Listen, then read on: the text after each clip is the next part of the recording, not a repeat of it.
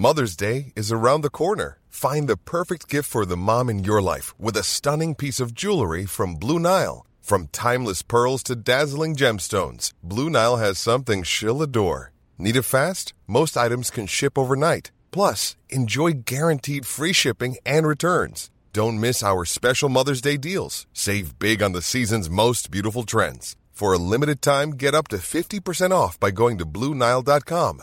That's BlueNile.com. Even when we're on a budget, we still deserve nice things. Quince is a place to scoop up stunning high end goods for 50 to 80% less than similar brands. They have buttery soft cashmere sweaters starting at $50, luxurious Italian leather bags, and so much more. Plus, Quince only works with factories that use safe, ethical, and responsible manufacturing. Get the high-end goods you'll love without the high price tag with Quince. Go to quince.com/style for free shipping and 365-day returns. Many of us have those stubborn pounds that seem impossible to lose, no matter how good we eat or how hard we work out. My solution is PlushCare. PlushCare is a leading telehealth provider with doctors who are there for you day and night to partner with you in your weight loss journey. They can prescribe FDA-approved weight loss medications like Wagovi and Zepbound for those who qualify. Plus, they accept most insurance plans. To get started, visit plushcare.com slash weight loss. That's plushcare.com slash weight loss. Ja, men hallå? Nu är det så här att den här första halvan av det här avsnittet om idioten Glamkas Valuir, den får du lyssna på helt gratis. Eh, hela avsnittet och den andra halvan, den finns redan på Patreon. Den har funnits där i säkert över ett dygn. Så hade du varit Patreon, då hade du hört hela det här avsnittet istället för att precis vara i färd med att lyssna på första halvan. Med andra ord så borde du bli Patreon, horunge. Och eh, blir du Patreon efter att ha lyssnat på det här, då får du spola in, eh, ja, spola 67 minuter ungefär. Eller en timme och sju minuter för er plebs.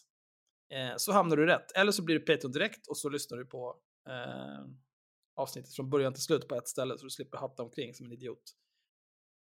Bra, lycka till. Puss, hej. Ja, jag klämde min tumme idag, jag har så jävla ont. Hur klämde du den? I en gris? Nej. I en gris. Men det var en gris som knockade min kollega så hon eh, började blöda jättemycket av ögonbrynet och Oj. eh, fick hjärnskakning. Det, det låter som... Jag, jag kan gissa vilken kollega det var med tanke på nej, nej, det var det inte. Och jag skrattar faktiskt inte. Jag tyckte faktiskt väldigt synd om henne för hon är väldigt snäll. Men ehm, grejen är att detta är en gris som hon blev skitkär i sin första vecka på jobbet. Och bara, nej, den här måste komma hem och bo hemma hos mig. Så nu har hon den grisen hemma hos sig. Okej. Eh, för att hon tycker så himla mycket om den här grisen. Och sen tackar den henne genom att skalla henne. Så att, eh, ja, nej, men det var kul. Men hon, hon bara tar hem en gris. Bor hon i, i någon typ av gård? Eller? Ja, men hon fick inte, typ inte ha den där för sina föräldrar. Alltså hon har den på samma gård där hon har sina hästar eller någonting sånt tror Ja, jag. det är klart. Eh, men ja, nej, hon, hon har Någon en typ av gris där. djurgalning. Ja, så är det. Nej, men det låter ju toppen. Ja. Gretel heter den. Gretel, Ja. grisen. Mm. För- Gretel de. Gris. Alltså, ha, det är sjukt att, har inte ni tusentals grisar? Ni kan ju Jo. inte döpa alla. Nej, Men det gör ni väl inte? Ja, det är bara hon som har har- döpt den, eller? men eh, hon har ju döpt den för det är ju hennes gris nu. Hon Ja. köpte ju den. Jaha, ja, det är Eh, klart hon gjorde det. Eller om hon fick den, jag vet inte. Löneförmån. Skitsamma. Nej, hörni, ska vi köra igång? Ja. Skit i det här jävla småpratet. Vi har väntat länge om en annan att gris? göra. Nu ska jag... Ah. En som man kanske inte vill ta hem till sig. ja. Nej, fy fan alltså. Vilket jävla vider.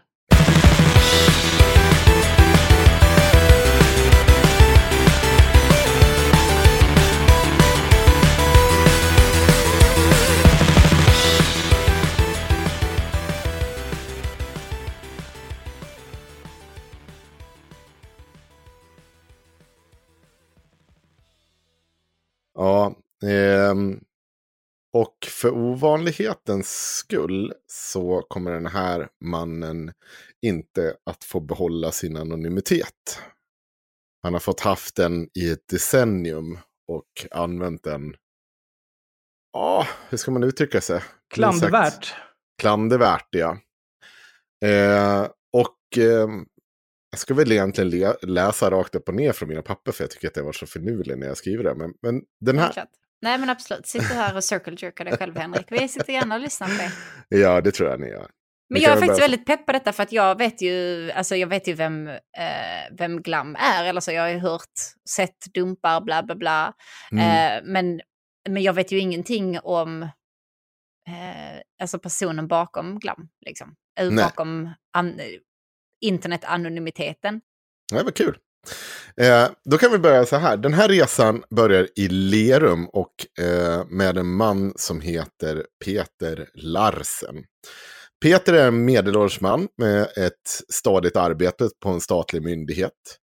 En man som, ja, men enligt hans sociala medier ser ut som en dedikerad flerbarnspappa och en kärleksfull man till sin fru. En person som du liksom ser i tubsocker, shorts och tofflor på den lokala marknaden. Känner ni igen de här, du vet när det är någon typ av marknad nere på stan och så springer det runt bara massa papper i sådana här jävla, vad heter det, med så stora ka- cargo Cargo shorts. pants. Ja, ja. Och tofflor och så går de runt och liksom vallar barn. Det är och, som funktionsbyxor fast mycket sämre. Ja, fast, ja precis. Fa, fan. Du, Alla fan. pappor på 90-talet hade sådana. Ja. I alla fall, en man som inte gör skillnad på sina biologiska barn och sina bonusbarn. En sån där detalj som man kan tycka sig given för en sammansvetsad familj, men som kommer att få betydelse för den här berättelsen lite senare. Men bakom den här putsade fasaden av välgörenhetsarbete för folk med hjärtsjukdom och hans fascination för släktforskning så vilar det det man brukar kalla ett mörker. En man som under flera år levt under flera pseudonymer på nätet. Och eh, några av dem stulna också. Eh, om personer med ganska unika namn. Eller ja, helt unika namn. Men också med eh, synonymer som har varit ordlekar på hans egna namn. Men det återkommer vi också till. Det är de bästa. Ja, för på nätet är nämligen Peter en av Sveriges kanske största nättroll i dess sanna bemärkelse också som det egentligen en gång i tiden var, tror jag. Mycket mer i, innan liksom, en nättroll, en person som liksom bara gick in och eh, stirred shit up, eller hur fan man uttrycker det. Eh, bara var jävla dryg och De vill jobbig. göra folk arga. Va? Vill göra Ja, folk gör folk arga och så. Men det där har väl Peter tagit ett steg längre. Och jag tänker så här. För, Den ska här- vi bli Aschberg nu allihop? Är det vad som händer? Är vi Mm. trolljägarna nu? Vi är trolljägarna nu. Ja, eh, okej. är vi. Mm. Eh, bra liknelse också, för Peter hatar nämligen trolljägarna. Han Ja, verkligen klart. hatar trolljägarna. Han gillar dock när folk använder trolljägarnas metoder. Sen är det ju bara att det handlar ju om vem det ska drabba. Är du anonym ska du inte drabba dig. Nej. Eh, Han var Men- säkert ett stort fan av megafonerna. Vad sa du? Han var nog ett stort fan av megafonerna kan jag tänka mig. Ja, Granskning Sverige Mm. faktiskt blev han ett stort fan av. Tyckte han var eh, väldigt Toppen. roligt. Men vi måste också börja någonstans och vi måste backa tiden ganska långt tillbaka. För eh, Peter har nämligen under ett av sina konton som heter Nesral eh, skrivit om sin barndom. Och han skriver så här på Flashback. Kan det här- vi, Ja, kan vad vi bara du? pausa lite vid kontonamnet eller? Nej, det kan vi inte för du Nej. kommer återkomma till det. Du, Okej. behöver, du kan få ta Tycker du det. inte att det var listigt? Nej, nej, det tycker jag Nej. inte. Eh, det här inlägget är från 2013, 10.03. Och vi ska säga så här, att vi har tittat egentligen ett decennium bak på, eh, på Peter. Och vi pratar alltså totalt sett så, alltså han har haft det här Glam kontot på Twitter. Han har haft ett gäng konton på Flashback. Eh, framförallt har det väl varit kontot Linus Särud som han har använt på Flashback. Eh, men emellan sig, alla de här jävla olika konton han har använt på olika sätt, i Discuss-appen, i, i, på Twitter, Flashback, eh, Quora, alla de här jävla grejerna, så pratar vi kanske någonstans mellan 80 och 100 000 inlägg. Eh, som egentligen bara då är riktat till olika sådana här liksom, politiska sammanhang och, och sånt. Där han tjafsar med folk eller på folk eller beskriver sig själv och sin egen förträfflighet och ja, hej och hå. Det har pågått under väldigt, väldigt lång tid helt enkelt. Än en gång, vi måste läsa den här kommentaren för att förstå Peter Larsen. Så här står det. Jag har en otrolig drift som ständigt tynger mig. Jag älskar att introducera kaos helt random och utan orsak eller syfte. Optimalt är när jag gör det helt anonymt, när ingen upptäcker det. Och jag avslöjar aldrig i efterhand att det var jag som gjorde det när jag lyckats bra. Det bästa av allt är att inte ha, äh, inta en åskådarplats och betrakta det jag själv orsakat och se till och se och lyssna på andra personers reaktioner och hopplösa teorier om vad som faktiskt har hänt. Några exempel från skolan. I skolan bytte jag ofta eh, skrivböcker och annat material mellan två eller flera klasskompisar strax före en lektion. Jag blev aldrig upptäckt under hela skolgången. Det gick flera rykten och teorier om, om det på skolan. När några andra elever började härmas och en del blev påkomna, medan andra förmodligen aldrig blev det. Jag minns att jag fick en liten kick av att veta att det var, jag, det var mig som de diskuterades. Trots att ingen visste att det var just jag. Ett fåtal gånger lyckades jag smita in i ett klassrum före alla andra och han rita en stor 3D-kub på tavlan. Det blev lite misslyckat eftersom det var så få gånger jag lyckades göra detta att det aldrig blev något snack om det. Lärarna hann dessutom alltid sudda bort det innan alla kom in till lektion. Efter skoltiden hittar jag på saker helt random när tillfälle för det ges. Jag är ute efter att observera uttryck och frågetecknen som uppstår då det något oväntat inträffade och de inte kan lista ut hur det går till. Bidragande faktorer till oförståelsen är såklart att det aldrig finns en orsak eller syfte. Så det som blir utsatta får aldrig någon ledtråd från det. Jag har hållit på med den här lilla hobbyn i snart 20 år utan att bli avslöjad. Jo, visst har jag några gång, par gånger kommit på att det var ett jag, men eftersom det handlar om så små obetydliga saker glöms det snabbt. Och då är det väldigt få gånger jag avslöjats i förhållande till hur många gånger jag gjort det. Så det är aldrig någon som misstänker att det är, att det är jag som gör det så ofta. Min hobby har aldrig avancerat i form av intensitet eller antal perioder, så min bedömning är att det, detta beroende inte är farligt för mig själv. Jag skulle aldrig göra saker på andra personer eh, så att de far illa eller utsätta någon för fara. Som andra idioter som till exempel filmar pranks bara för att få sitt skratt på andras bekostnad. Vet någon något bra namn på mitt beteende och har någon någon annan liknande konstighet för sig i sin tråkiga vardag? Ja, vilken pust. Jag tycker Tim skrev bra om det här. Jag frågade ju igår kväll. Om det var någon som hade någonting som eh, som jag liksom inte fick missa. Och det här var ju självklart, men då sa han så här, då skrev Tim så här, kan inte låta bli att tänka på när han pratade om han hade en konstig hobby som gick ut på att jävlas med folk utan att någon visste att det var han. Och hur han aldrig blev påkommen och på så vis tyckte att han var så mycket smartare än alla andra. Nu i efterhand så är man ju rätt säker på att han blev påkom typ varje gång, men ingen brydde sig om hans meningslösa hyss. Jaha, där sitter den där konstiga som sitter i hörn och aldrig duschat och bytt plats på våra böcker än. K-bry.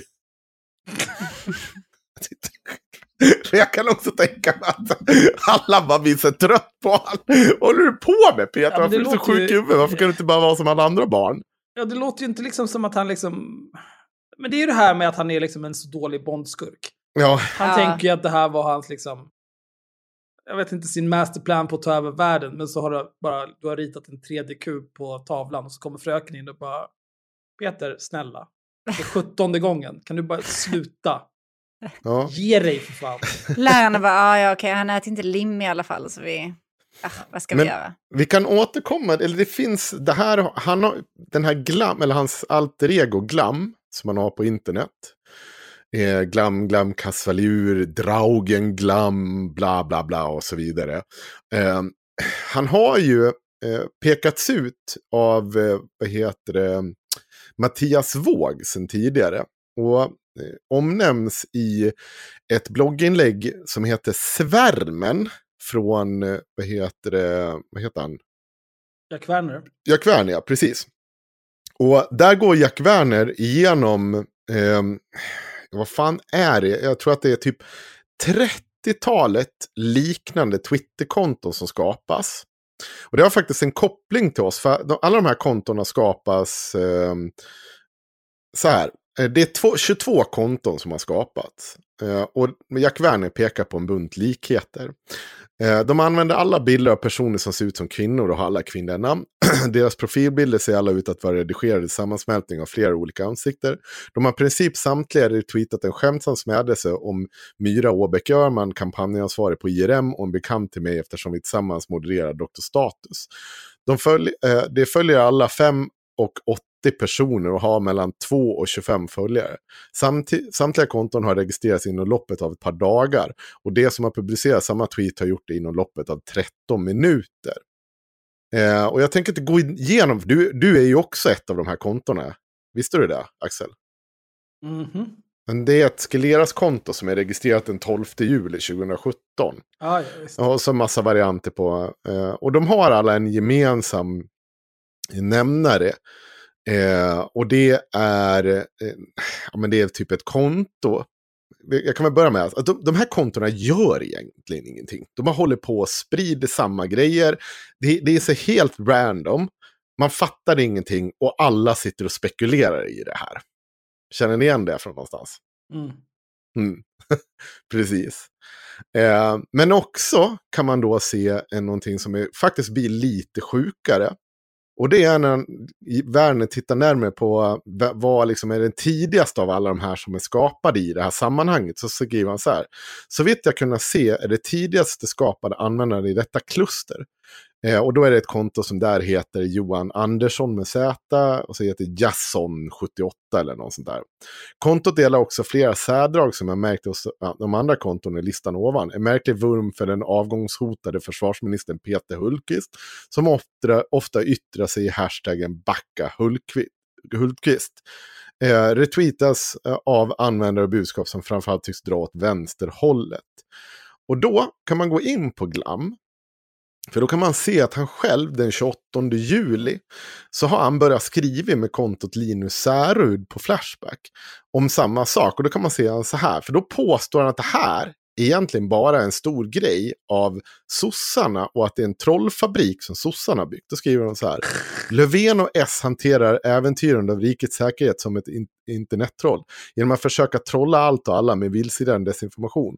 Förutom den bisarra och motbjudande kampanjen Backa Hultqvist så börjar Löfven redan i PK när han påstod att det var os... Ja, bla bla bla. Och så skriver han lite mer om den här Backa Hultqvist-kampanjen. Men det här är ju förmodligen, jag, jag säger förmodligen, jag behöver inte säga att det är sätter i sten, men det är förmodligen han som gör allt det här. Och som bara gör det i någon jag, jag vet inte, för förvirra folk. Det är så väldigt, väldigt oklart. Samtidigt som man till viss del använder det som politiska liksom, ansatser då, då när han liksom försöker klämma det här på sossarna. Att det är någon typ av kampanj som får dem att ska se negativa ut. Och det här pekades redan tidigt på honom att flera personer kände igen hans modus operandi. Att de tyckte att det var han. Och det är ju inte när man har liksom gått bak i tiden och hittat hans självbeskrivning av sig själv så det är ju, förstår man ju var det kommer ifrån. Det är inte eh, super... man blir inte superförvånad om man säger så. Nej, men det är ju något fel på honom. Ja. Eh, jag har också skrivit så här. Eh, Intrycket man får av Peter är en man som lever ut sina fantasier om kontroll och tankar om sin egna förträfflighet online. Kontroll han inte har i verkligheten. Till exempel online är han smart, han har 137 IQ, han kan styra folk som han vill och är en person med inflytande på sitt arbete. Men i verkligheten är Peter en IT-tekniker på en statlig myndighet, men som knappt kan koda en hemsida. Inga eh, kamper han tar sig för med kommuner och sånt vinner han. Och det finns eh, liksom sorg och problem i hans närstående liv som vi kanske inte kommer gå, eller vi kommer inte gå in på det här.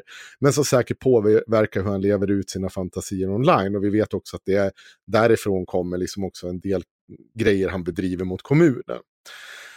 Han bedriver förmodligen också släktforskning, eh, men även där går han bet och istället så har han liksom riktat sina mediokra kunskaper mot oss. Och eh, än en gång så behöver vi lite titta på vad han har skrivit om hur han funkar online. Och då har han skrivit längre inlägg på Twitter som är från 2015 07.30. Och det här har också uppmärksammats i den här svärmen-inlägget av Jack Eh, Werner. Eh, och där säger han så här. Twitter som fenomen är inte förlorat. Allt fler ungdomar finner det sociala nätverket lockande. Det är dock förlorat som en plattform för vänsterorienterade individer att kommunicera ostört i. Även om verktyget är konstruerat på så sätt att underlätt, underlätta att hålla meningsmotståndare på avstånd och utanför gemenskapen så är det bra, bara att hålla minnet att det finns aldrig något verktyg som inte går att använda eh, på ett otänkbart sätt till sin egen fördel. Med sitt konto har man egentligen bara tre, fyra olika sätt att spela Twitter-spelet på. A. Man kan skriva och rep replikera vettigt och med omsorg, omsorg och använda hashtag när det, när det är relevant. B retweeta eller favorit för att sprida det kommentarer man önskar få spridning. Syftet kan också vara att se om sitt egna flöde så att det, det inte endast är en personlig one-liners eller så kan syftet vara att ge uppmärksamhet till en hel tråd i sin helhet. Det behöver inte nödvändigtvis vara den aktuella tweeten man retweetar som är det viktiga. Det kan vara sammanhanget eller de inblandade, eh, inblandade i tråden. Och det här är tydligt sånt eh, Peter sysslar med. C. Blocka. Det sätt praktiserar många för att undvika, undvika obekväma frågor. Som anonym löper man stor risk att bli blockad av en enda anledning, det är att man är anonym. D. Finurliga sätt att klistra in bilder som kom, eh, kompletterar begränsning på 140 tecken. Eh, och så fortsätter han. no eller har ni någon kommentar till det här först? Nej, nej. Alltså jag kan ingenting om Twitter. Jag känner att han lär mig mycket. Mm. Ja. Och, vi, men, men, och jag, jag, vet att det är lite mycket läsning nu i början, men vi, vi, det kommer vara lite mindre sånt. För att det är viktigt att ha det här klart för sig. För det är ändå så en beskrivning av vad han sysslar med. Och det kontot han använder än en gång är Linus Särud. Det är kontot som han använder för att beskriva det här på Flashback. Till det ska jag säga att det finns ett undantag till det här med att bli ignorerad som anonym, vilket är om man har många följare. Har man många följare så är det inte så många som reflexmässigt blockar. Det vill inte gå miste om en chans att få lite extra uppmärksamhet. Ju fler följare desto större chans att man även får svar på eh, kommentarer eller frågor. Vad man bör veta är det bara en bråkdel av vad man kan använda Twitter till. Till exempel börjar det bli allt vanligare att tidningsartiklar lägger in länkar till en tweet, vilket förstärker en tweets betydelse. Fler hittar den, även om man aldrig använder Twitter, och kan läsa svar löpande. En, eh, är man blockad så betyder det endast att, man, att den som blockade inte ser ens egna tweet och tvärtom. En utomstående winloggad användare kan se samtliga svar, inklusive det svar som har blivit blockade. Och här, egentligen det han beskriver är ju bara, och det, det, finns ju en taktik, det är inte så här enkelt, men, men han liksom tror liksom att nu ska han visa upp hur man får det här funka. Han kan en hel del om internet. Ja, ja. precis. Och sen säger han så här, personligen har jag fem Twitter-konton. Jag har, jag har själv med riktigt namn, yrke och så vidare, använder mycket sällan. Jag har inte kunnat hitta det kontot, så jag tror att det är en lögn. Han kanske hade det med tillbaka. Ett anonymt konto där jag försöker uppföra mig och då är det twitter.com glamkassvalur. 3. Ett trollkonto. Reta folk och allmänt störig. Blocka de flesta men kommentarer syns ändå för de som läser trådarna utan att vara inloggad på Twitter. 4. Ett parodikonto. Skämtar om allt. Det fungerar bra och blir sällan blockad. Syftet är att väcka tankeställare och få läsare med mer inflytande att tänka utanför boxen och eventuellt på så sätt bidra i debatten. Och så sista fem. Ett konto där jag låtsas vara en påhittad individ med ett vanligt svenskt namn. Det konto fungerar bäst och jag har 4000 följare. Det svåra är att undvika att bli avslöjad som inte en riktig person. Man får hålla saklig diskussion och välja de trådar diskussioner som inte är en risk att det blir personligt. Men det konto använder jag vänsterns metoder vad gällande hur jag blir blockad och så vidare. Medan jag försöker framstå som en socialdemokrat utan vänster och kommunistisk vinkling. Jag tar gärna debatter med vänster och höger och tar initialt vänsterns sida, men håller mig saklig och låter högern poänger få lysa med sin riktighet. Jag lägger mig helt enkelt som en förlorare och tillåter att jag förlorar argumentationen. Jag vill ha diskussioner, jag väljer diskussioner med omsorg och inte inne så ofta, aldrig varje dag på en vecka, högst tio tweet på en och samma dag. så det är hans liksom, strategi för hur han ska verka på internet. Eh, men han har ju också en jävla självbild, ska man komma ihåg. Eh, för han är ju alltså, också, vad sa du? Det, det här bara med att han är liksom noll intresserad av vad han egentligen diskuterar. Han vill bara vinna Twitterspelet. Vad nu den, det än är. Alltså, väldigt men han, oklart. Han försöker ju bondskurka Twitter också. Ja, men han gör ju det. ja. Och det bara, för mig känns det bara så totalt jävla värdelöst. Han får kanske möjligtvis lite internet-clout på det sista kontot han nämnde där. Liksom. Det, det kontot som inte finns menar du? Jag tror, jag tror inte att det kontot 100% finns heller. finns inte. Nej. Ja, det här kontot är det som går bäst med. Jag har flera tusen följare, absolut tar det uh, gubben. Visst.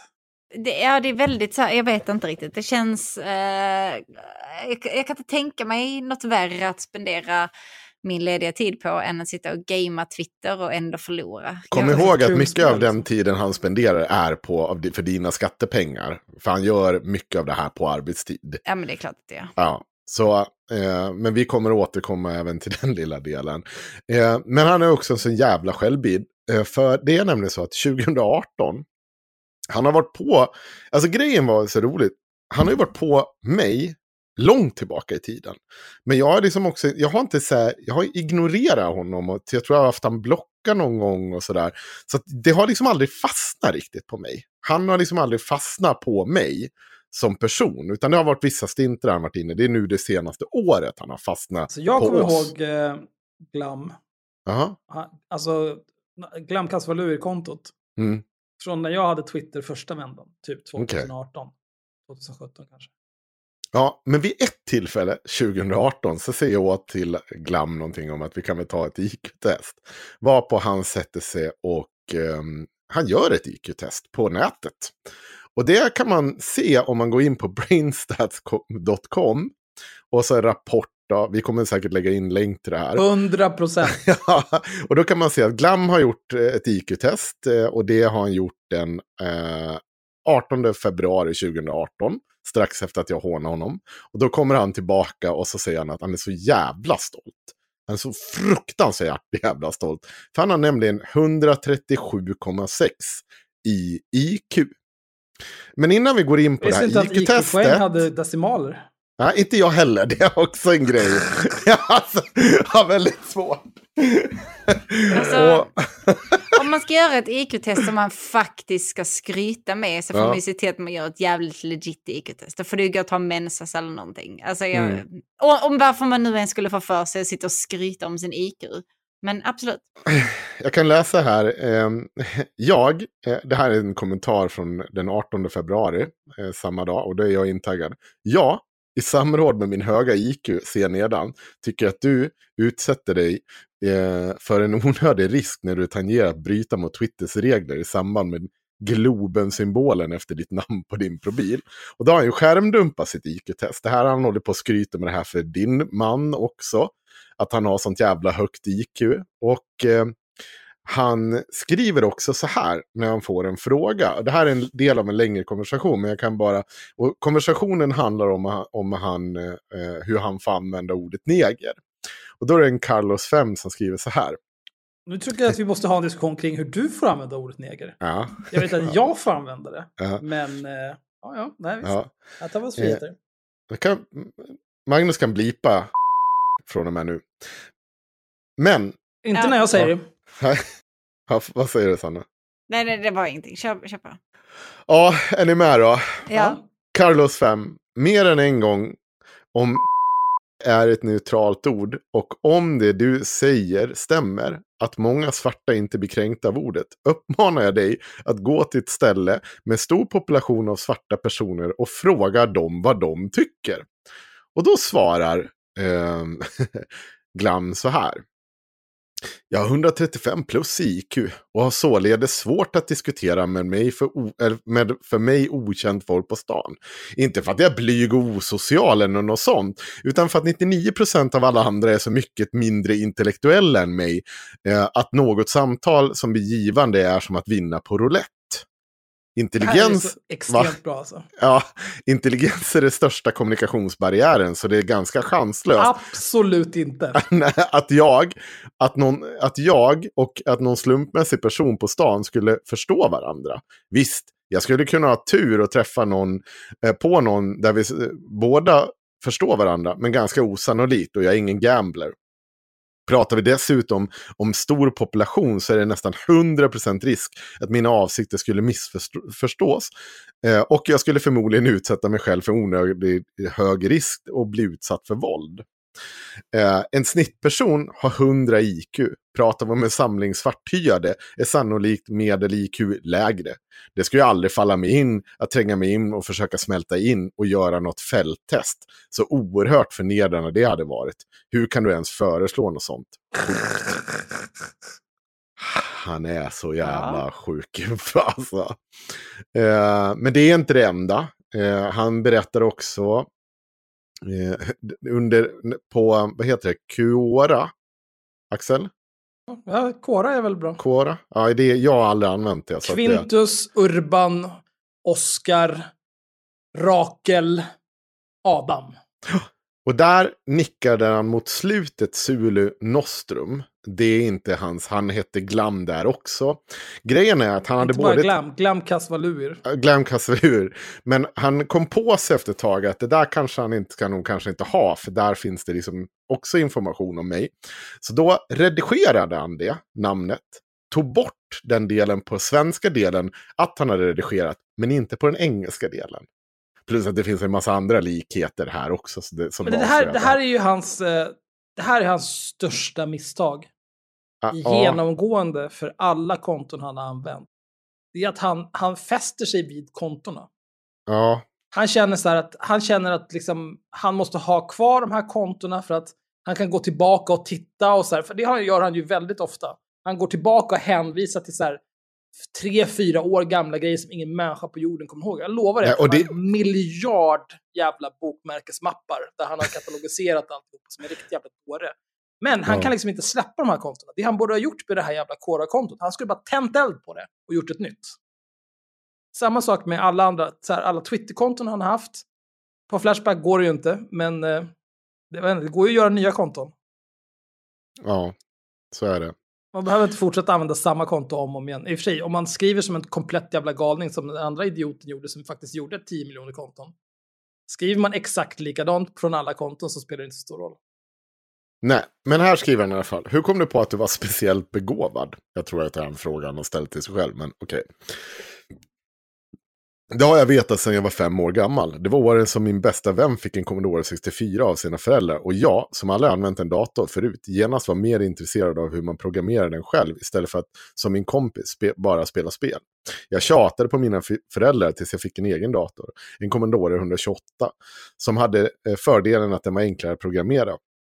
Jag letade själv upp en bok på biblioteket skriven på engelska om hur man programmerar på den. Innan jag fyllde sex år hade jag lärt mig eh, själv både på engelska och hur man programmerar. Värt att notera att båda mina föräldrar är utkassa på engelska och dessutom är datoranalfabeter än idag. Jag kan bara berätta så att han kan inte programmera for shit. Ska, Hans hemsida ser ut som att det är jag ser ut som som har gjort den. Det Och ser det är ut som också, han är ju också i min ålder. Han är Ja. född 79, eller hur? Ja, han är 40-årsåldern ja. Ja, för det är så här, alltså eh, fem år gammal, så typ 85. Mm. Var, var, var lär sig en femåring engelska 85? Om inte av sina föräldrar. Jag lärde mig läsa och skriva av min morsa. Jag lärde mig engelska av min morsa. Ja. Det fanns inget internet. Om man vill titta så här, ah, du vill titta på eh, något engelskt tv-program. Okej, då får du vänta tills Dallas går 21.00 på lördagar. Det är det som finns. Och så Falcon Crest 20.00 på söndagar.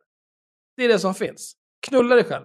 I slutet skriver han så här. Jag minns tillfällen när jag var fem år gammal som svar på min kompis fråga om vi skulle leka tafatt. Helt oironiskt meddelade att jag ansåg att det var meningslös, meningslös lek som inte skänkte varken mig eller någon annan någon nytta.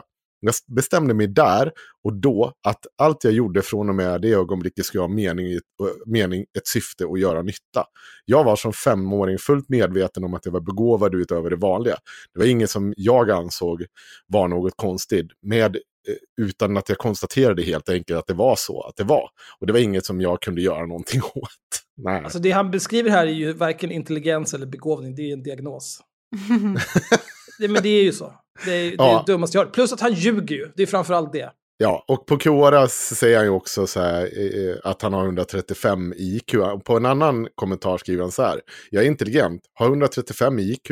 Jag anses vara av andra ganska unikt humorlös, kan jag tänka mig. Egentligen är jag inte det, men vanlig humor, sånt som de flesta skrattar åt, tycker jag inte är speciellt roligt. Jag sympatiskrattar lite för att inte framstå som alltför dryg, men drar egna skämt mycket sällan.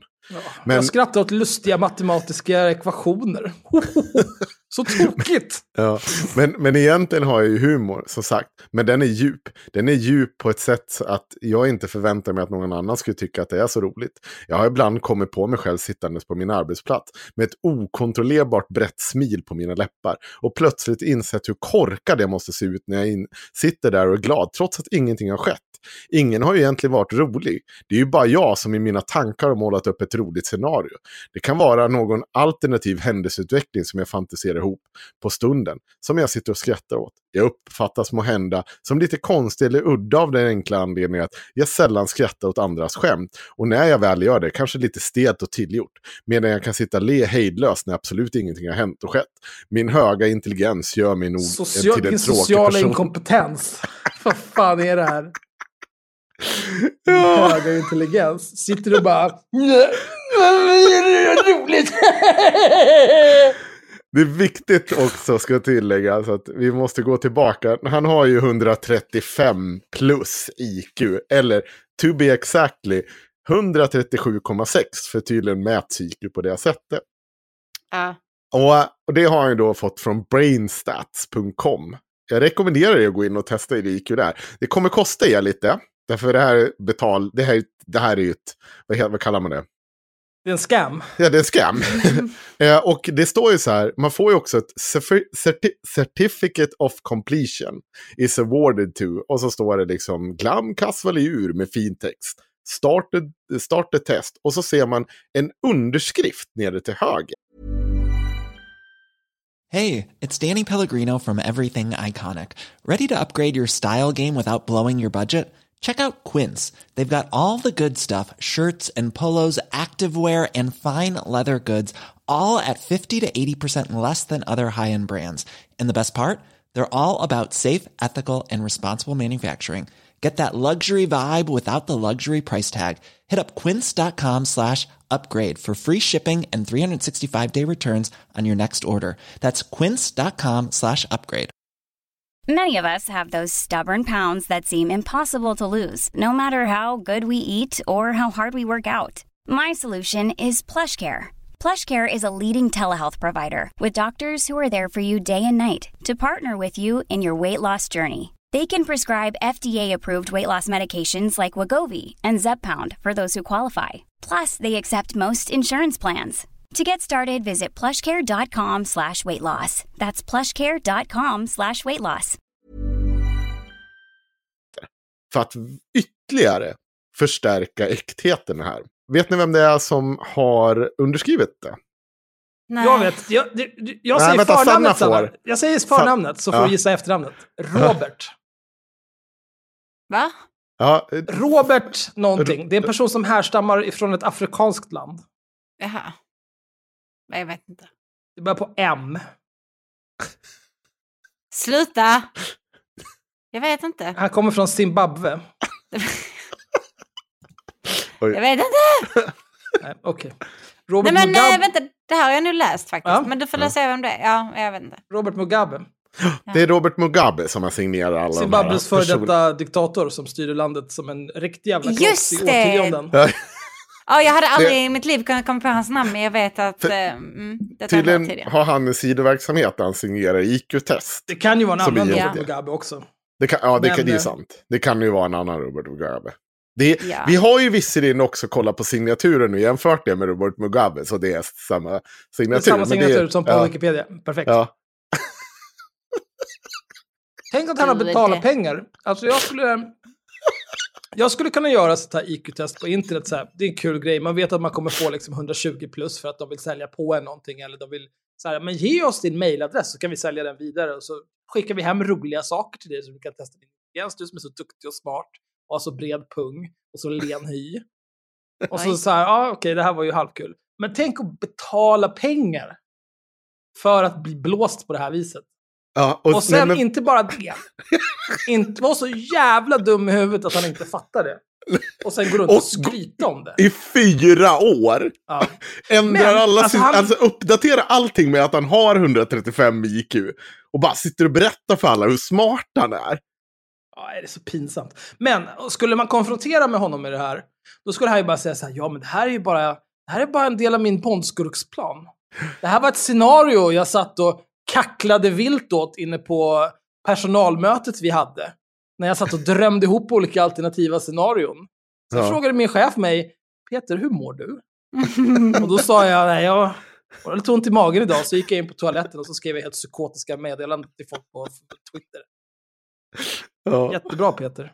Det går bra för dig. Eh, samtidigt som man är så här jävla smart så, Så under ebola-epidemin, eller det när den började på i Afrika, så hade han ju en hel del tankar om hur man skulle bota den. Såklart. Och eh, du kan ju ta, du kan, nu kan du läsa lite Axel. Det är den första i dokumentet, första eh, länken till Flashback där. Jaha, den här skiten. Alltså han är så jävla dum i huvudet. Det här postar han då från kontot Linus Sörud på Flashback eh, den 12 oktober 2014. Som svar på eh, någon idiot som har skrivit någonting om den ökade spridningen av ebola i Afrika, ska bunkra upp för eventuella problem, bla bla bla bla bla. Då svarar Peter så här. Helt klart börjar det bli dags att utbilda sig själv i hur läkarna på plats i Afrika bär sig åt för att undvika att bli smittade, för att minimera risken om smittan når närområdet. Man gör nog dessutom bäst i att även överväga vilka alternativ man har om man själv blir smittad. Det finns en utbredd teori att kolloidalt silver kan lindra ebola-infektionen och öka chansen för att tillfriskna från sjukdomen. Här har han länkat till någonting. Ja, behöver du verkligen titta på det? Behöver du verkligen det? Vill bara ta en liten titt, det kanske är en död länk. Aha, eh, sergejnaryshkin.wordpress.com is no longer available. The authors have deleted this site. Nej. Så han länkar till någon Wordpress-blogg här där de påstår att kolloidalt silver kan bota ebola. Perfekt. Mycket smart. Ja. Jag själv har druckit kolloidalt silver i snart två år. Det är klart att du har det, din jävla idiot. Mot vanliga förkylningar och det fungerar effektivt. Hur vet du det? Hur vet du att det funkar effektivt? Det är som att jag skulle ta... Jag vet du vad? Jag köpte en ametist för tio år sedan och så körde jag upp den i röven. Och jag köpte den för att jag inte skulle bryta benen när jag går, ska gå och handla. Jag har inte brutit benen en enda gång. Det funkar jättebra. Det är inte så någonting funkar. Alltså. Han är så jävla dum. Men han, han, han är på en annan plan än dig Axel. Så att, Ja, just det. Han har några decimaler högre IQ än mig, då det förändrar Mm. allt. Eh, Jag har utvecklat en egen rutin att ta till, ta till produkten så fort jag märker några symptom för att sluta dricka det efter ett par dagar igen. Detta för att låta immunförsvaret ta hand om de få bakterier eller virus som överlever attacker från silverpartiklarna. Man vill ju inte ha ett urkast immunförsvar som är helt beroende av silver eller antibiotika som hjälp. Jag har inte haft någon utbredd förkylning eller feber alls sedan jag började med kolloidalt silver som tillskott på sjukdomssymptom. Sedan läste jag att Ryssland har tre olika vaccin på gång redo för testning. Jag tror nog att Putin förbereder sig för ett försvar mot viruset. Det kommer bli intressant att följa den utvecklingen. Jag tror inte Ryssland har något emot att göra, göra bort läkemedelsindustrin i väst. Det blir nog som ett mikrorymdrace, men med mediciner istället. Absolut. du har en till länk där som du också kan läsa. Det här är postat ett par dagar innan, den 7 oktober just 2014. Eh, har, inte alla intelligent, har alla intelligenta inte redan bunkrat upp med ett par liter kolloidalt silver? Det är väl inte 100% säkert att det tar död på ebolan på ett ögonblick, men det lindrar ju såklart. Såklart. Mm. Det finns ju en... Åh nej! Nej! nej! Jag orkar inte läsa det här. Han är så jävla bränd. Jättebra! Åh, det finns ju en anledning till varför silverrika adeln klarat forna smitthärdar utan större förluster, matade med silversked i mun. Det här är ju, det här är ju så en otrolig... Eh, tyder på sån otrolig okunskap och historielöshet att man vill skjuta sig själv. På riktigt alltså. Anledningen till att adeln klarade sig bättre än pöbeln när det kommer pest och all sån här skit, det är ju för att de behöver ju inte ränna runt bland folk. De tvättar sig väl kanske till och med en gång i månaden, till skillnad från pöbeln som föddes smutsig, levde smutsig och dog smutsig. De kunde väl också kanske äta sig mätta varje dag så att de inte var konstant undernärda.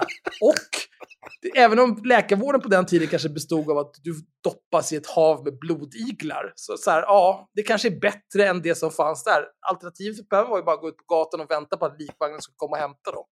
Det är så här, nej men absolut, silversked i mun. Det är därför. Nej men du är så jävla dum alltså, vilket svin. Psst, säg inget till Afrika bara, då blir läkemedelsindustrin arg på dig för att du avslöjar hemligheten. Det här är ju också en så här typisk grej för sådana här människor. Att Mm. de har liksom, de, de vet en hemlighet. Kolloidalt silver botar allt. Men, men det, det är bara vi som är lite mer elit. Du kan inte ha 135 IQ, du måste ha 137 plus. Som jag. Eh, och gå inte på smurfbluffen. Snubben som mixtrade med egna legeringar och överdoserade kraftigt. Eller jo, gå på den bluffen. Färre folk på denna jord att konkurrera med, men såklart, de som blir kvar är ju de mest pålästa och smarta och de som är svårast att konkurrera mot. Ja. Ytterligare ett scenario som man har suttit på personalmötet och fantiserat ihop. Apokalypsen kommer. Peter rider runt där på sin, jag vet inte, han har väl någon muterad mullvad. Så åker han runt och samlar in kolloidalsilver från alla andra som har supersmarta människor som har överlevt. Så åker han runt och mördar dem och tar deras. Helt sjuk i huvudet. Han borde fan spärras in. Alltså, det här är så jävla galet. Ja, det är så jävla... Alltså, det bästa är att han verkligen... Han tycker ju också att han är den smartaste i varje rum. Mm. Och Men bara- det här är ju, vi kommer väl till det, men det här är ju så här, nu kan man ju tänka sig att det här låter ju som en ganska så harmlös person, Ja, som liksom bara är löjlig. Någon man bara kan skratta åt och ignorera. Men han är ju också ett jävla äckel. ja, han eh, har ju betett sig något fruktansvärt sjukt mot människor. Eh, och som sagt, vi kommer till det. Men vi, vi, Men först ska vi skratta lite mer. Först ska vi skratta lite åt elände. Det gör det lite grann extra bra att han är så fruktansvärt dålig. Alltså när, Ja. när han har sån himla självbild så är det bara, det är bara så himla fint. Att han egentligen är svinkorkad. Mm. Ja, Ja, det värmer ju alltså. Och eh, nu ska vi se. Eh, och innan vi går vidare ska vi ta lite mer om hur han jobbar. För att han har ju mer teorier om det. Och man ska komma ihåg det också att eh, det här är en person som har liksom varit på folk som Loan Sundman. Eh, ja, och så, jag nämner ju henne specifikt, vi kommer nämna några andra eh, senare. Men, eh, för hon blev ju senare någon typ av vän tillsammans med, eh, vad heter han, ehm, Oidipus som vi har pratat om i tidigare avsnitt. Och eh, eh, Glam eller Peter la sig i den här konflikten och har varit pådrivande i det. Eh, tillsammans med Loan och Oidipus och alla de här. Men samtidigt har han ju sett så här. Eh, jag skapade tråden i medier och journalistik. Eh, om då Lovisa, eh, Lovisa Loan Sundman, för detta researchgruppen, tystade i sociala medier av haveristerna. Han hatar ju Loan Sundman. Han har ju skrivit hur mycket skit om henne som helst under åren. För att han anser att hon är ju liksom en sån här som är som trolljägarna. Men nu när han ser att han kan använda henne mot oss så har han ju liksom försökt få en, skapa nya trådar om henne på Flashback och lyckas med det för att, eh, att det ska då dra fler personer till haveristerna-tråden, säger han. Mm. Men Han- det går väl lite grann ihop med det han har skrivit tidigare, att han, eh, alltså han, han argumenterar och bråkar inte för att han faktiskt tror på de här sakerna så himla mycket, utan han Nej. gör det ju för uppmärksamheten och för eh, alltså, the shit stirring. Ja, liksom. det är shitstirring mycket. Så. Att han, Och- kan, eh, han kan bara byta lite åsikt som han vill, det är inte så jävla viktigt. Mm. Och det är det också som kan bli jävligt obehagligt för folk. För att det, blir så, det kän- kan kännas så extremt mycket. Och man ser den här personen dyka upp i olika former. Han vill ju gärna också, som sagt, framstå som smart eller ha mycket koll på dig som person. Så han gräver ju fram ganska mycket ytlig information eh, för liksom enskilda individer. Och vissa andra går han in mycket djupare på. Han skriver också så här. Min familj, mina arbetsgivare, mina vänner och bekanta kommer de inte efter, eh, kom, kommer de inte åt eftersom jag är anonym. De är dessutom om, det är dessutom omöjligt för dem att hänga ut mig så, jag, så länge min anonymitet, anonymitet blir intakt. Martin Ja, Fredriksson jagar mig febrilt. Vad sa du? Va, hur går det? Ja. De har helt enkelt ingen, ingenting som de kan angripa mig med. Jag rekommenderar fler att vara anonyma. Och med det menar jag inte att skapa trollkonton. utan Att helt enkelt skriva om som om de vore offentliga utan att avslöja vem de själva är. På det sättet är samtligt av mobbarnas metoder helt verkningslösa. De försöker förstås eh, undp, eh, jag tror förstås Ah, det är någonting, jag vet inte vad skriver det. Skriver man att man har högt IQ så försöker de håna en för att man har lågt IQ. Skriver man att man har är välbyggd och snygg och är gift och har barn så dyker ni, eh, Martin Fredriksson upp eller någon annan upp och påstår att man har raka motsatsen. Fjärrstyrda hela bunten. Men ja. det, här, alltså det är ju det här som, är också så, som gör det så liksom lätt att följa tråden ändå när man väl vet vad man ska leta efter.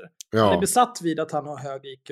Ja, det är verkligen en känslig punkt för honom. Ja, alltså när Martin, Martin skrev ju på Twitter så här, du, du är säkert fet och misslyckad så här, då, då började han så här, spamma med eh, eh, screenshots från en app som han använder när han kör löprundor. Ja.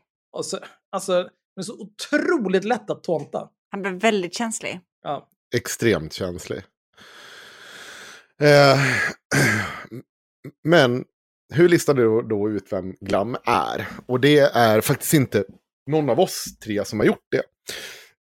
Utan det är då, eh, de som har jobbat med själva identifieringen är då vår vän Martin Fredriksson. Eh, som, eh, ja, som ni har fått en massa sådana här be informed rabatter. för Ja, eh, just det. Lagom tills det här avsnittet funkar, då kan jag tänka mig att beinformed.se slash haveristerna funkar nog igen. Ja, Eller typ haveristerna som bonuskoden och där skit. Jag vet inte. Ja. Martin fixar säkert det när han hör av Det fixar Martin. Eh, men i alla fall, eh, det finns också en till person som har jobbat här, men den personen vill eh, vara anonym. Men eh, vi vill bara påtala att det är en väldigt trevlig och snygg person. Båda har i alla fall gjort ett otroligt bra arbete att spåra Peter. Eh, vi kommer också redogöra för den övergripande spårningen. Det går inte att gå in i alla detaljer för det är så otroligt jävla mycket. Eh, och ska väl egentligen allt börjar ju med att Peter är så jävla stöddig och dryg. Och liksom så här, men kom och hitta mig då. Och det, det, så kan du inte sitta och göra till folk som liksom har sitt största nöje, som bara gör sånt här på skoj, men liksom inte släpper det. Som bara, jaha, ja, okej, du dinglade med köttbiten framför nosen på, ja, då högg jag. Det var tråkigt. Men vi hade en, en, en, ett gäng liksom grundteser och identifikationer som vi hade som utgångspunkt för det här. Och det är att det är man i medelålders, äh, en medelålders man. Och, Det, och det fanns en, en extrem lågoddsare. En extrem lågoddsare. Men det fanns också så här, tydliga saker att ehm, eh, han hade pratat om, jag tror det var att han hade BBS, eh, vad heter det?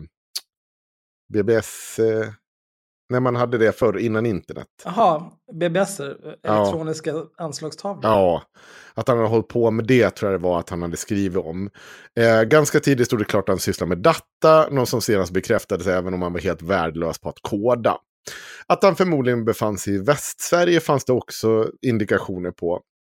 Och vi visste att Karn har hållit på allt för länge för att han inte skulle ha skrivit ut information som faktiskt stämmer och som är kontrollerbar.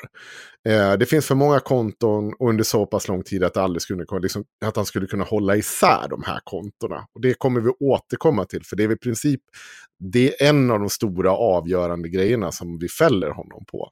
Vi, ska jag säga, nu pratar jag i vi-form, men det är inte vi, utan det är våra anonyma researcher Martin Fredriksson.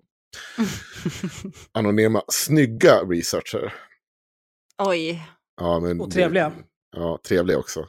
Under sommaren började Glam skriva, skriva till Martin Fredriksson på Twitter, mer eller mindre direkta utmaningar på att han inte skulle kunna ta reda på hans identitet.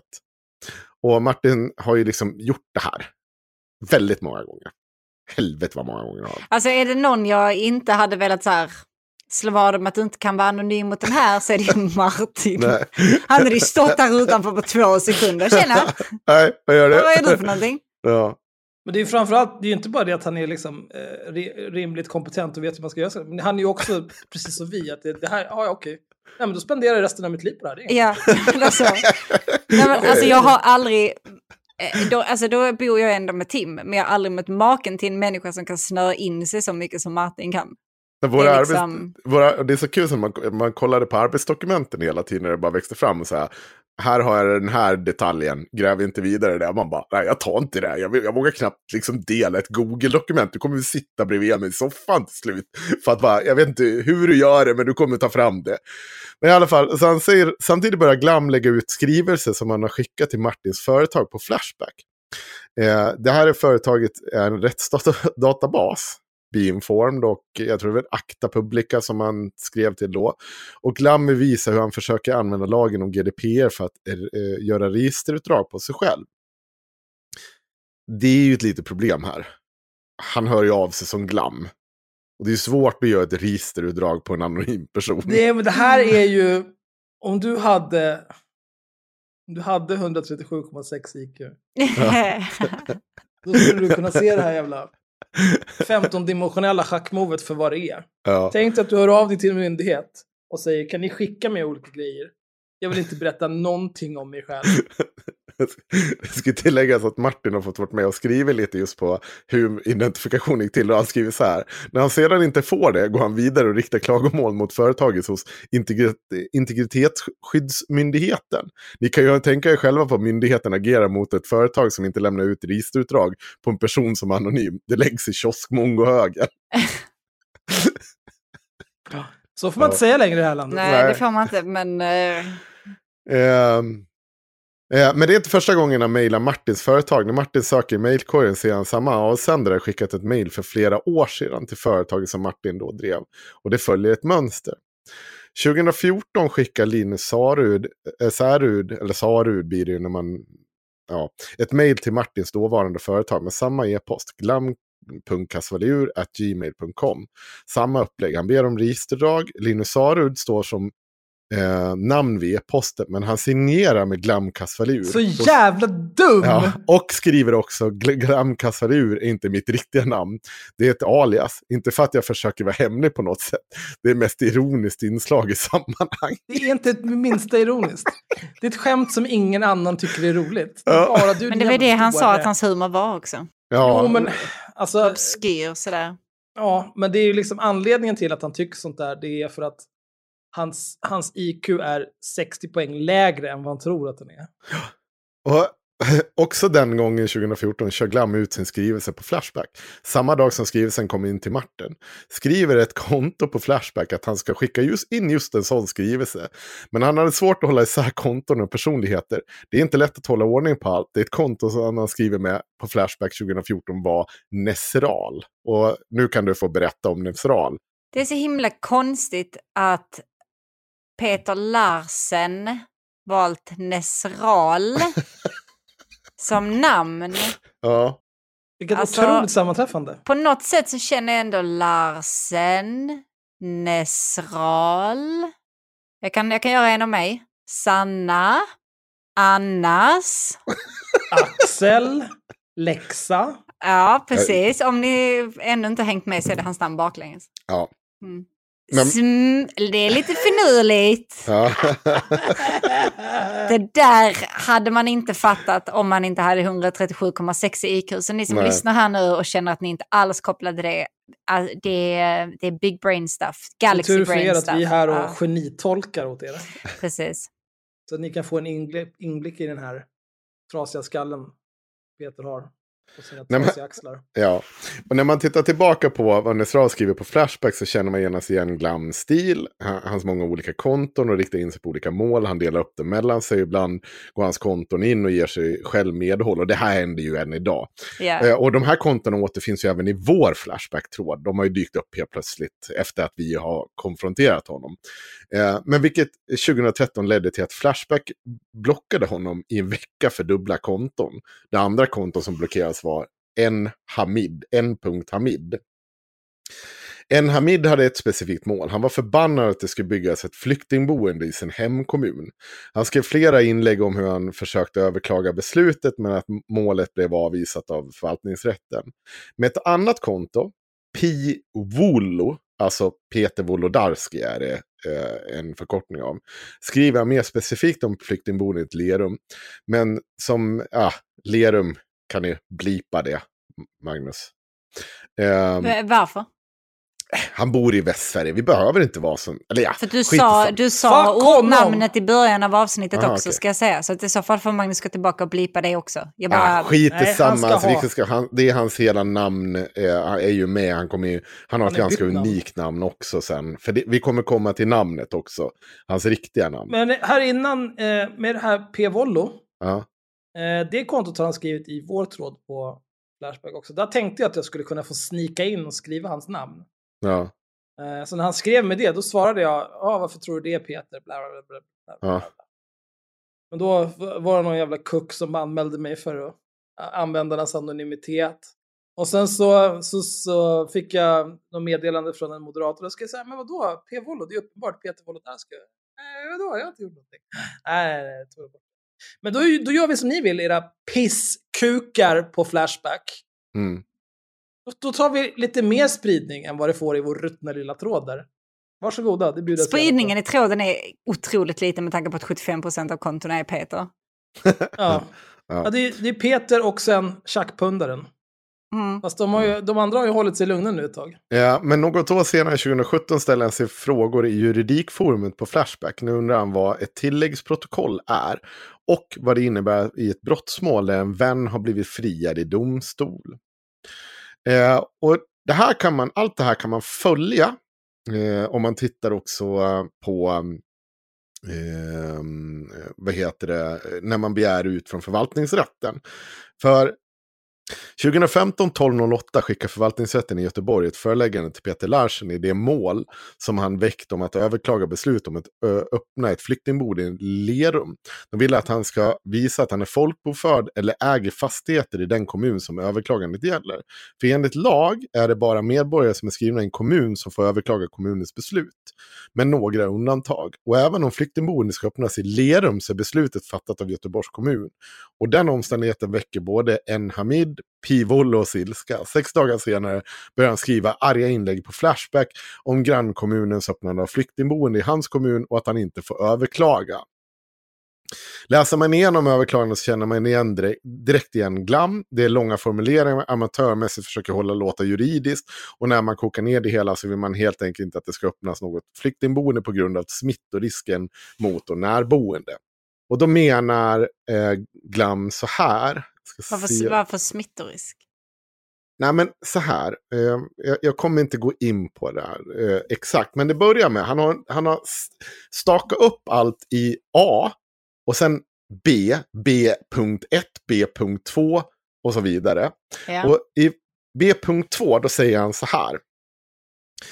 Eh, att i området då finns det boende för, alltså där, där det här eh, flyktingboendet ska upprättas. Då står han punktform under B.2 skriver så här. Boende för multihandikappade, vård och omsorgsförvaltningen. Rydbergsskolans bollplan.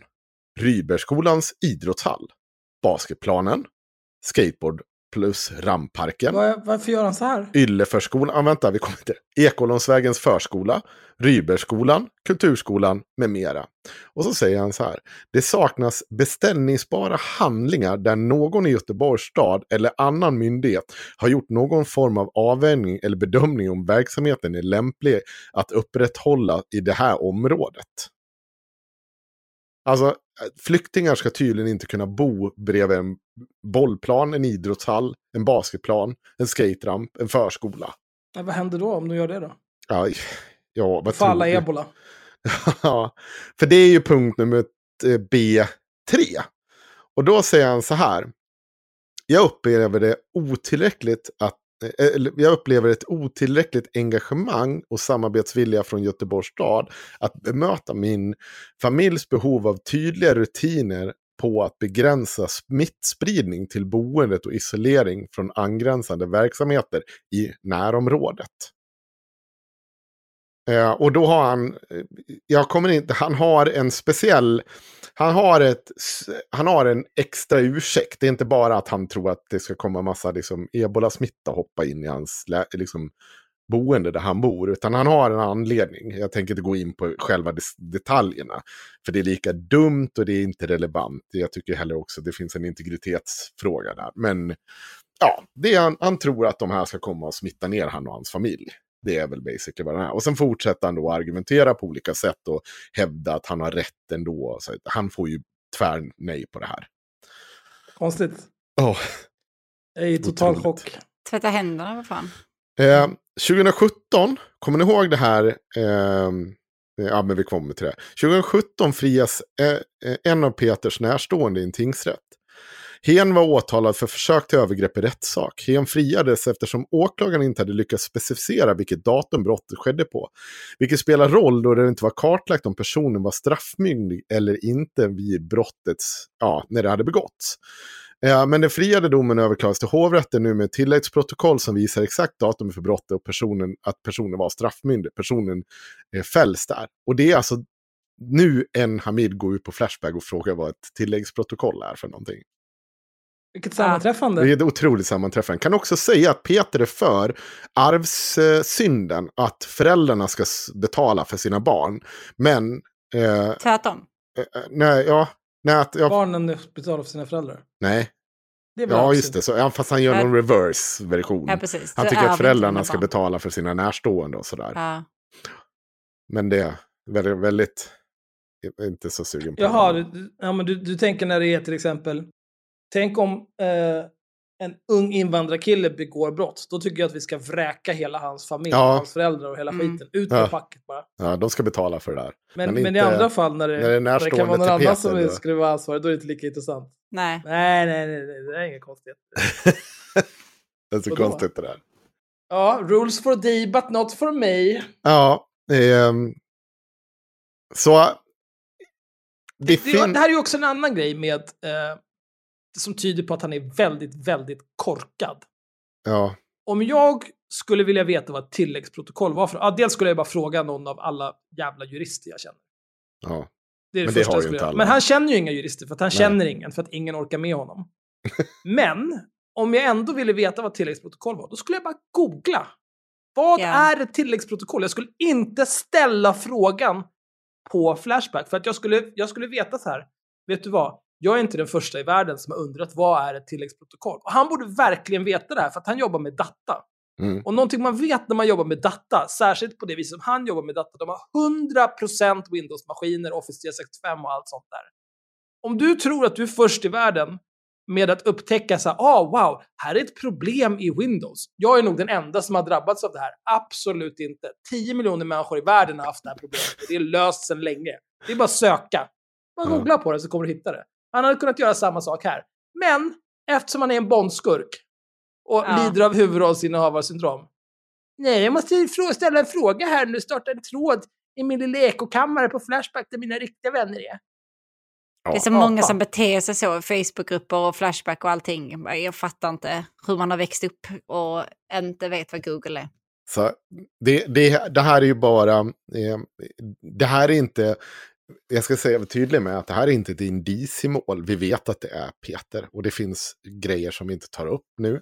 De sparar jag gärna på till ett glatt tillfälle någon gång i framtiden.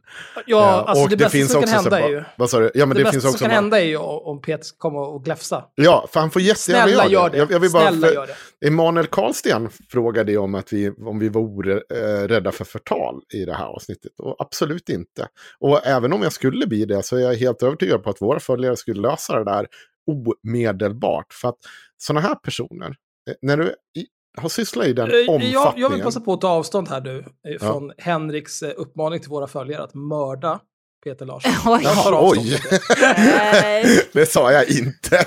Okej. Nej, men Jag menade ta att vi avstånd skulle- från Axels tolkning Ja. av... Du eh, menade att vi skulle säkert kunna samla ihop eh, eventuella bötesbelopp ganska fort. Ja, eh, och det finns en... Haveristerna med en grupp av pengar. Ja, jag vet det också. Men, men det, det är liksom så jag vill ju slåss för det här liksom, och stå rakryggad genom en sån rättegång varje dag i veckan. För att det, det finns ju tanken om liksom så här, vad som är, har rätt till anonymitet. Vi är ju ofta vi inte faktiskt röjer folks anonymitet.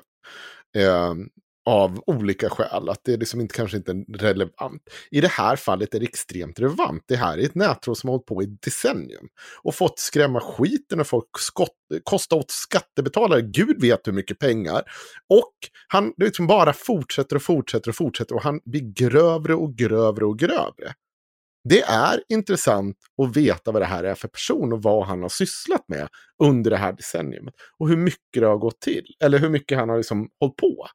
Sen kommer vi ju lämna väldigt mycket av det här upp till andra personer som har drabbats. Att de får gärna kontakta oss om de vill ha en utförlig redogörelse för hur det här går till eller behöver stöd om de vill göra en polisanmälan mot honom och sånt. Och sen om Peter ändå, jag vet att vi har ett rättssystem idag som säger basically så här att även om det är sant så kan du dömas för förtal. Absolut. Men jag är också villig att ta den smällen i sådana här fall. Inga problem. Precis som den gången jag gick igenom Jörgen Fågelklo tillsammans med alla andra på IRM. Så jag, så här, det, det, jag kommer stå rakryggad i en sån rättegång. Och han hotade ju oss med eh, förtalsstämning. Kör!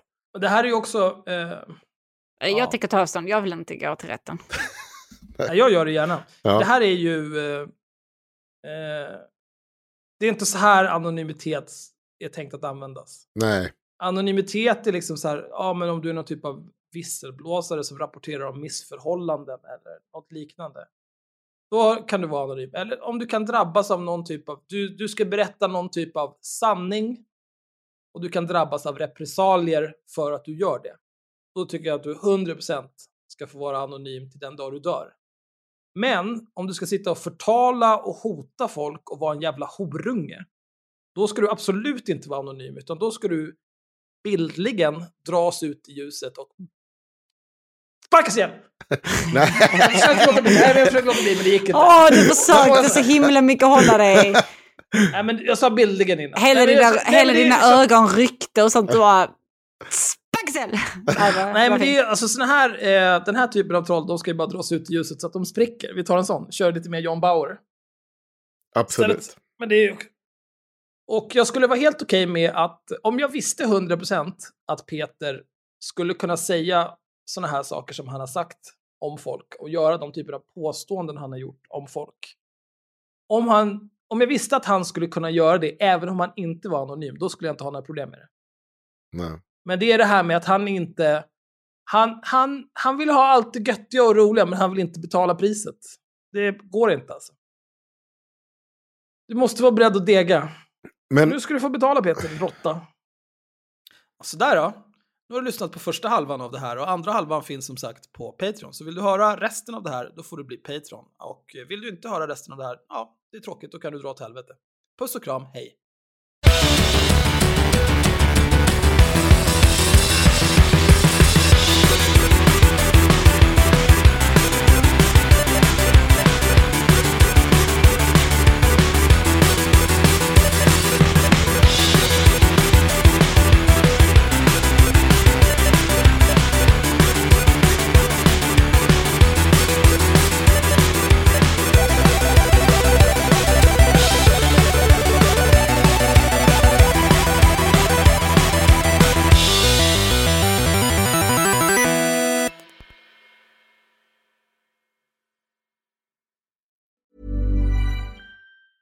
Hey, it's Danny Pellegrino from Everything Iconic. Ready to upgrade your style game without blowing your budget? Check out Quince. They've got all the good stuff shirts and polos, activewear, and fine leather goods, all at 50 to 80% less than other high end brands. And the best part? They're all about safe, ethical, and responsible manufacturing. Get that luxury vibe without the luxury price tag. Hit up quince.com slash upgrade for free shipping and 365 day returns on your next order. That's quince.com slash upgrade. A lot can happen in the next three years. Like a chatbot may be your new best friend. But what won't change? Needing health insurance. United Healthcare Tri Term Medical Plans are available for these changing times. Underwritten by Golden Rule Insurance Company, they offer budget friendly, flexible coverage for people who are in between jobs or missed open enrollment. The plans last nearly three years in some states, with access to a nationwide network of doctors and hospitals. So, for whatever tomorrow brings, United Healthcare Tri Term Medical Plans may be for you. Learn more at uh1.com. Imagine the softest sheets you've ever felt. Now imagine them getting even softer over time. That's what you'll feel with Bowl and Branch's organic cotton sheets. In a recent customer survey, 96% replied that Bowl and Branch sheets get softer with every wash. Start getting your best night's sleep in these sheets that get softer and softer for years to come. Try their sheets with a 30-night guarantee. Plus, get 15% off your first order at bowlandbranch.com. Code BUTTERY. Exclusions apply. See site for details.